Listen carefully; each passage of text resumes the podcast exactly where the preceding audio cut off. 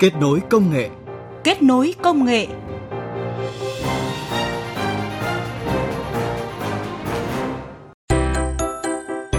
Các biên tập viên Bích Ngọc và Minh Khánh xin chào và cảm ơn quý thính giả đang nghe chương trình Kết nối công nghệ. Thưa quý vị, với các quốc gia có trình độ khoa học công nghệ đang phát triển như Việt Nam, tiếp nhận chuyển giao công nghệ từ các nước trên thế giới được xem là bí quyết nhanh nhất để thành công. Tuy nhiên cũng có một thực tế là khi tiến hành chuyển giao công nghệ xúc tiến đầu tư và kết nối với thị trường quốc tế, các doanh nghiệp Việt Nam thường lép vế trước các đối tác nước ngoài, hoạt động chuyển giao gặp nhiều khó khăn. Vậy đó là những khó khăn gì và giải pháp nào để giúp các doanh nghiệp Việt Nam chuyển giao công nghệ, xúc tiến đầu tư và kết nối với thị trường quốc tế thành công? Đây là nội dung được chúng tôi chuyển tới quý vị và các bạn trong chương trình Kết nối công nghệ ngày hôm nay. Và trước tiên thì chúng tôi xin chuyển tới quý thính giả những tin tức khoa học công nghệ đáng chú ý. Thủ tướng Chính phủ vừa phê duyệt chương trình phát triển nghiên cứu sản xuất giống phục vụ cơ cấu lại ngành nông nghiệp giai đoạn 2021-2030. Mục tiêu cụ thể đến năm 2030 mở rộng lưu giữ khoảng 45 đến 52 nghìn nguồn gen cây trồng vật nuôi, đánh giá và khai thác nguồn gen nhằm phục vụ có hiệu quả công tác nghiên cứu chọn tạo, sản xuất giống, nghiên cứu đưa vào sản xuất những giống cây trồng vật nuôi mới có năng suất chất lượng cao, chống chịu cao với sâu và bệnh hại, thích ứng với điều kiện biến đổi khí hậu, Ông Nguyễn Huy Dũng, Cục trưởng Cục Tin học hóa, đơn vị được Bộ Thông tin và Truyền thông giao chủ trì soạn thảo chương trình chuyển đổi số quốc gia đến năm 2025, định hướng đến năm 2030 cho biết, việc chương trình được Thủ tướng Chính phủ phê duyệt là một dấu mốc quan trọng. Đây là một cú hích để Việt Nam có thể thực hiện chuyển đổi số một cách nhanh hơn. Bộ Thông tin và Truyền thông cũng cho biết sẽ xây dựng và triển khai các chương trình hỗ trợ các doanh nghiệp nghiên cứu và ứng dụng công nghệ số phục vụ cho chuyển đổi số và kinh tế số. Đây là một trong những nhiệm vụ được đặt ra trong kế hoạch hành động của Bộ Thông tin và Truyền thông nhằm thực hiện nghị quyết 50 của Chính phủ, nghị quyết 52 của Bộ Chính trị về một số chủ trương chính sách chủ động tham gia của cách mạng công nghiệp lần thứ tư vừa được ban hành.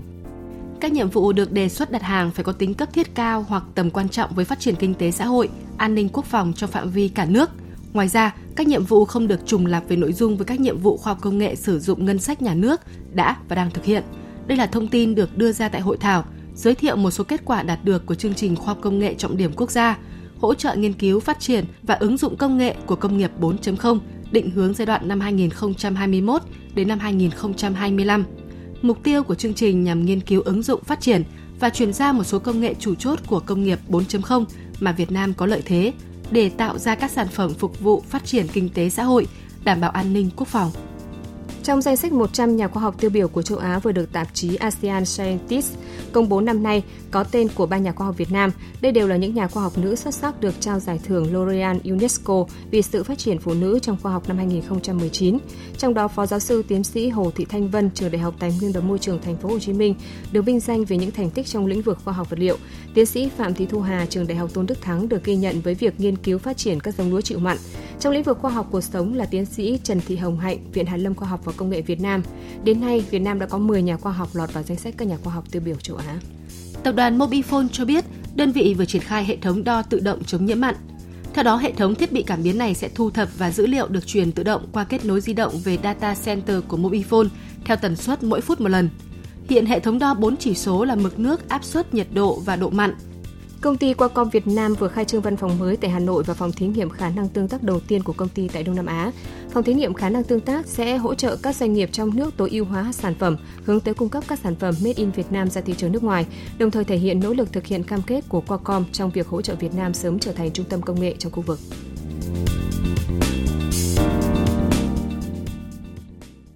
Thưa quý vị, trong những năm gần đây, Việt Nam tham gia vào nhiều hiệp định thương mại tự do FTA – đặc biệt là Hiệp định Đối tác Toàn diện và Tiến bộ Xuyên Thái Bình Dương CPTPP và EVFTA, Hiệp định Thương mại Tự do Việt Nam Liên minh châu Âu, giúp mở ra nhiều cơ hội hợp tác, giao thương, chuyển giao công nghệ, đầu tư quốc tế cho doanh nghiệp.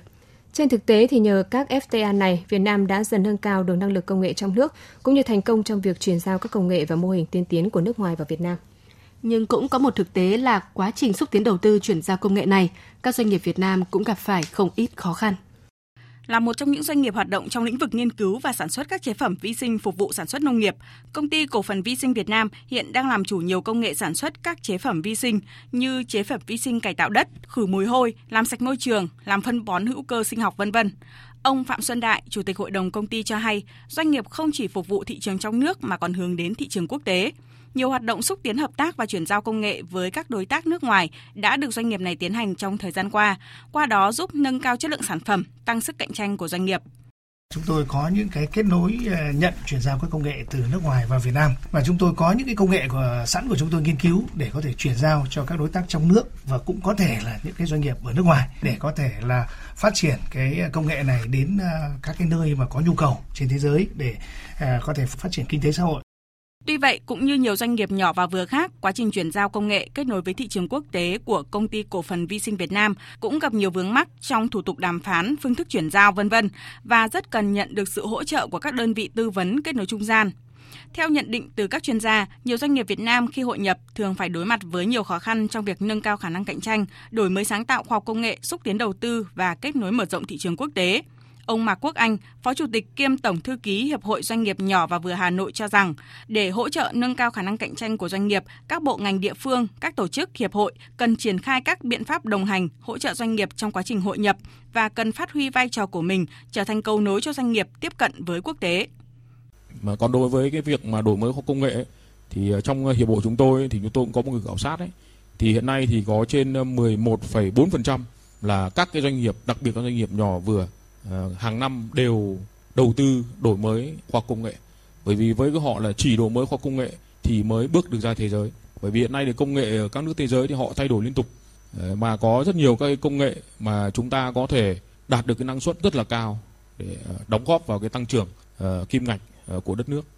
Cùng quan điểm, ông Trần Hải Linh, Chủ tịch Hiệp hội Doanh nhân và Đầu tư Việt Nam Hàn Quốc VK Bia cũng chia sẻ, các doanh nghiệp Việt Nam chưa quen nhiều với quản trị doanh nghiệp, chưa quen đàm phán với các đối tác lớn trên thế giới nên hay rơi vào trạng thái bị lép vế. Chính vì thế, VK Bia sẽ hỗ trợ mạnh mẽ trong việc tạo hành lang pháp lý để các doanh nghiệp Việt tiếp cận với thị trường quốc tế, giúp các doanh nghiệp Hàn Quốc hiểu biết hơn về luật pháp của Việt Nam để có thể hoạt động hiệu quả đồng thời đưa doanh nghiệp Việt tới các chương trình phát triển của Hàn Quốc cũng như xây dựng phối hợp với các quỹ đầu tư Hàn Quốc, các doanh nghiệp hàng đầu của Hàn Quốc.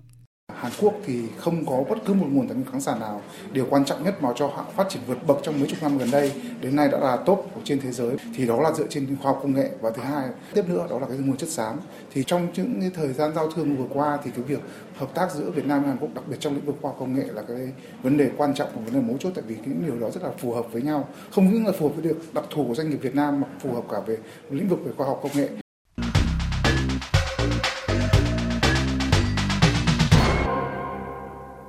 Thưa quý vị, dưới tác động mạnh mẽ của khoa học và công nghệ, các quốc gia có trình độ khoa học công nghệ đang phát triển đều coi trọng việc tiếp nhận chuyển giao công nghệ từ các nước trên thế giới, và đó chính là bí quyết nhanh nhất để thành công. Tuy nhiên cũng có một thực tế là khi tiến hành chuyển giao công nghệ, xúc tiến đầu tư và kết nối với thị trường quốc tế, các doanh nghiệp Việt thường lép vế trước các đối tác nước ngoài do thiếu các kỹ năng xây dựng hồ sơ chuẩn quốc tế, quá trình đàm phán, triển khai các thỏa thuận hợp tác gặp nhiều khó khăn do thiếu các thông tin hoặc không am hiểu. Vậy làm thế nào để hỗ trợ các doanh nghiệp tổ chức trong quá trình chuyển giao công nghệ, xúc tiến đầu tư và kết nối với thị trường quốc tế? Chúng tôi có cuộc trao đổi với ông Phạm Đức Nghiệm, Phó Cục trưởng Cục Phát triển Thị trường và Doanh nghiệp Khoa học Công nghệ, Bộ Khoa học và Công nghệ, Giám đốc Ban Quản lý Trung tâm Đổi mới sáng tạo ứng phó biến đổi khí hậu. Mời quý vị thính giả cùng nghe. Vâng, trước tiên thì ông đánh giá như thế nào về nhu cầu cũng như cơ hội của các doanh nghiệp Việt Nam khi mà tham gia kết nối với thị trường quốc tế, ờ, nhất là trong bối cảnh hiện nay? À, theo cái nhìn nhận và đánh giá của chúng tôi thì à, nhận thấy rằng là uh, trong cái thời gian vừa qua ấy, thì nhu cầu uh, về việc ứng dụng đổi mới công nghệ của các doanh nghiệp Việt Nam uh, đã có những bước uh, tăng trưởng vượt bậc. Và đặc biệt là trong cái bối cảnh mà Việt Nam đang hội nhập sâu vào nền kinh tế thế giới uh, thông qua chúng ta ký khá nhiều các cái hiệp định FTA với các cái nền kinh tế. Ờ, và đặc biệt là trong 2019-2020 thì chúng ta chính thức tham gia vào hiệp định ờ, thương mại tự do châu Á Thái Bình Dương TPP rồi chúng ta uh, vừa gần đây nhất là gia nhập uh, cái, và ký kết cái hiệp định uh, tự do thương mại với ATV uh, với với liên minh châu Âu. Thì đây là những cái nền tảng uh, cái cơ hội rất là lớn cho mở ra cho các doanh nghiệp Việt Nam. Và thực tế là trong cái thời gian vừa qua ấy, thì uh, thông qua các cái hoạt động kết nối chuyển giao công nghệ từ nước ngoài về Việt Nam cũng như là hội nhập quốc tế thì đã mở ra rất nhiều các cái cơ hội hợp tác giao thương và đặc biệt là giúp uh, các doanh nghiệp Việt Nam uh, nâng cao cái năng lực sản xuất cũng như là tranh thủ các cái nguồn lực uh, về mặt công nghệ, về tài chính cũng như là các cơ hội thị trường để từ đó để mà phát triển sản xuất kinh doanh và đóng góp cho cái tăng trưởng kinh tế một ngày sâu rộng và bền vững hơn. Vâng, à, từ thực tế trong cái quá trình mà Bộ Khoa Công nghệ hỗ trợ các đơn vị hợp tác à, chuyển giao công nghệ cũng như là xúc tiến kết nối với thị trường quốc tế thì Bộ Khoa học và Công nghệ có nhìn ra những cái khó khăn của doanh nghiệp hay không ạ? khi mà chúng ta hội nhập sâu về thị trường quốc tế và doanh nghiệp uh, tiếp cận với các cái công nghệ nước ngoài rồi tiếp cận với các nguồn vốn tài chính của ở quốc tế thì doanh nghiệp gặp khá nhiều khó khăn. Vâng. Cái khó khăn đầu tiên ý là phải nói đến ý là chính là cái tính đặc thù của lĩnh vực công nghệ. Cái hàng hóa công nghệ nó có tính đặc thù riêng mà nó bao gồm cả cái phần thiết bị và cái phần bí quyết know-how vâng. thường là được phản ánh ở dạng là sáng chế là giải pháp hữu ích hay là những cái bí quyết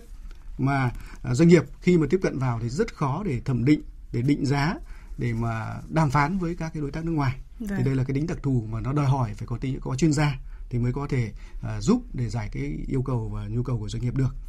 cái khó khăn thứ hai của doanh nghiệp ấy là gì? Tức là uh, khó khăn về tiếp cận thông tin. Vâng. tức là bản thân các doanh nghiệp đặc biệt là doanh nghiệp nhỏ vừa thì chiếm trên 99% của Việt Nam. Thì uh, rất khó để mà tiếp cận với các cái thị trường quốc tế tiếp cận với các thông tin công nghệ và đánh giá để lựa chọn được các công nghệ phù hợp hoặc là lựa chọn được các đối tác để mà cùng hợp tác để triển khai đầu tư góp vốn hoặc là mua đất cái công nghệ đó về để phục vụ cho nhu cầu sản xuất của doanh nghiệp và một cái khó khăn nữa mà chúng tôi nhìn nhận từ góc độ quản lý vâng. thì rõ ràng là cái nhận thức của các doanh nghiệp của chúng ta đặc biệt là các doanh nghiệp sản xuất về cái việc là à, đầu tư đổi mới công nghệ và nâng cao cái năng lực uh, cạnh tranh năng lực sản xuất của chúng của doanh nghiệp để mà hội nhập thị trường quốc tế là cũng chưa đồng đều. Vâng. Uh, bên cạnh một, một số các doanh nghiệp thì rất là ý thức trong cái việc là liên tục cải tiến, đổi mới công nghệ, rồi là tìm kiếm các công nghệ mới, công nghệ cao của quốc tế để mà đầu tư nâng cao năng lực sản xuất thì cái mức độ quan tâm của doanh nghiệp qua các khảo sát của chúng tôi cũng như là xử lý số liệu từ tổng thống kê thì chưa thật sự cao. Thì vâng. đây là những cái rào cản